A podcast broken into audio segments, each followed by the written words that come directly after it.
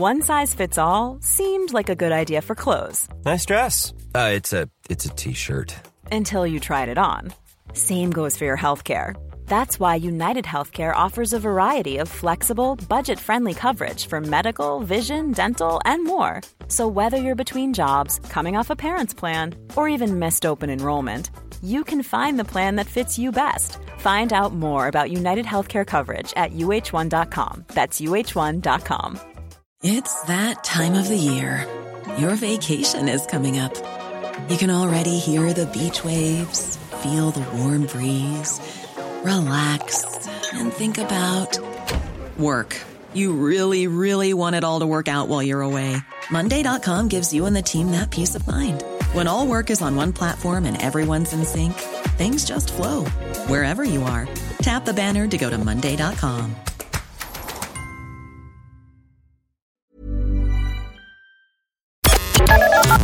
The Opinion Line on Cork's 96 FM. Uh, Captain Mick McCarthy, formerly of the Port of Cork. Mick, you, and I know you many years, and you, if anybody knows the Port of Cork and its capabilities and, and its potential, you do. You were trying to assist a bid to get it here. What do you think of this decision? Good morning. Uh, good morning, indeed. Uh, listen, we're absolutely devastated.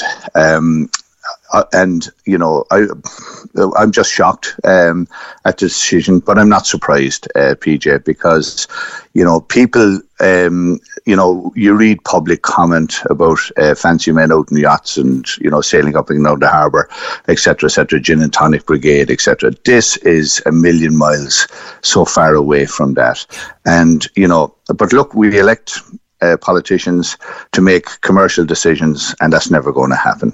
Um, I was in San Francisco in 2013 uh, when the America's Cup uh, was there, and over the last three or four days of the America's Cup, and the amount of people, the millions of people that came. I know America is a huge country, but the infrastructure that was built and it it was nowhere near the figures that were being bandied about over the last 12 months.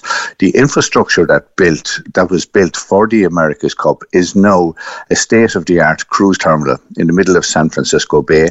It's an event center, and it was somewhere around 150 million dollars uh, in the states, you know. But it was just so big. But it's now the biggest event center on the waterfront in San Francisco. It's where you know 100 150 cruise ships dock every year.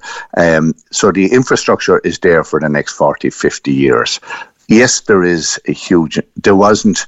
Um, that type of investment required in Cork Harbour because we have a lot of the infrastructure in place as it currently stands. And yes, there was going to be improvements, but you know, you you you know, you fit the foot will fit the shoe. So, in other words, I think in 2024, in what's happening politically around the world and what's happening in the Ukraine, we could have put on a, a more scaled down 2024 uh, America's Cup, but it would have been absolutely a spectacle and mm. would have drawn so many thousands and hundreds of thousands of people mm. into Cork, into our hotels, into our shops, into our restaurants, but internationally it would have highlighted the capacity of Ireland to host these world events. Mick, you and I are both old enough to remember, and I was privileged to be involved in one of the committees organising the tall ships race when it came to Cork. And I remember people saying, oh no, we couldn't possibly do it, it's too big. I remember people saying, no, Cork couldn't do that, it's too big, it'll cost too much. To this day, and it's, it's not yesterday, Mick, it's the best event I was ever involved in my entire career. Um, look, ditto. Uh, I mean, I, I, actually, I had, I was lucky. I actually joined the Port of Cork in April 1991 as deputy harbour master, and was landed straight into the tall ships. Um, you know, with, with, my colleagues in the port at the time, and it was just such a spectacle. It went all over the world uh, on television. The president, you had Taoiseach, you had international yachtsmen uh, coming in, and it, it led to a huge boost in the popularity of sailing which was evident right up, I think, really until the mid, uh, you know, mid 2020, what are 20, uh, 7, 8, 9, when obviously the economic crash. And you can see people coming back to the water. And I think, if anything, uh, PJ, it illustrated over the last two years the staycations where people stayed at home, they suddenly found that we have a fantastic country. They found we have fantastic amenities mm. that could be improved, obviously. We have fantastic water. We have fantastic coastline. We have the most incredible country. And here was an opportunity to showcase Ireland and if they talk about 100 million or whatever, look, you said it yourself. We have no problem bidding for the Rugby World Cup. We have no problem bidding for the European Championship. We have no problem, you know, bidding for any of these international sporting events, which pale into significance. The, Tour de France started here. The America's Cup. Sorry? The Tour de France started here one year. Well, we started a Tour de France in, in, in, in, in Cork and put it on the ferry down in Ringaskiddy and all the bikes and all the trucks went out to France and, and you know, the, we, we flew out the riders out to the port of Brest, the ferry docked in Brest and the, and the Tour de France continued from there. That's vision. Yeah. But look, we're, we're, we're, I suppose, you know, we're losing sight of the fact, I suppose, really, that, again, as I said it earlier on, we're, we're electing politicians – and they're making commercial decisions. And they're not you know they're not capable of making these type of commercial decisions.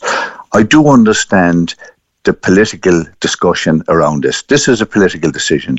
We're, look, we have Ukraine disaster, we have refugees, we have a housing crisis, we have a massive exchequer deficit. You know, m- most people, I'd, you know, I was looking at the Grand Prix on Sunday, and mm. I actually felt guilty watching it when I when I switch over and I see what's happening in the Ukraine. True. We're coming up to elections in 2024, you know, and you know, we've seen the Red C poll and the papers over over the weekend. We've seen the government parties suffering at the moment, and this is a political decision. They do not want to hand, you know, a, a another political issue to other parties, and I'm apolitical.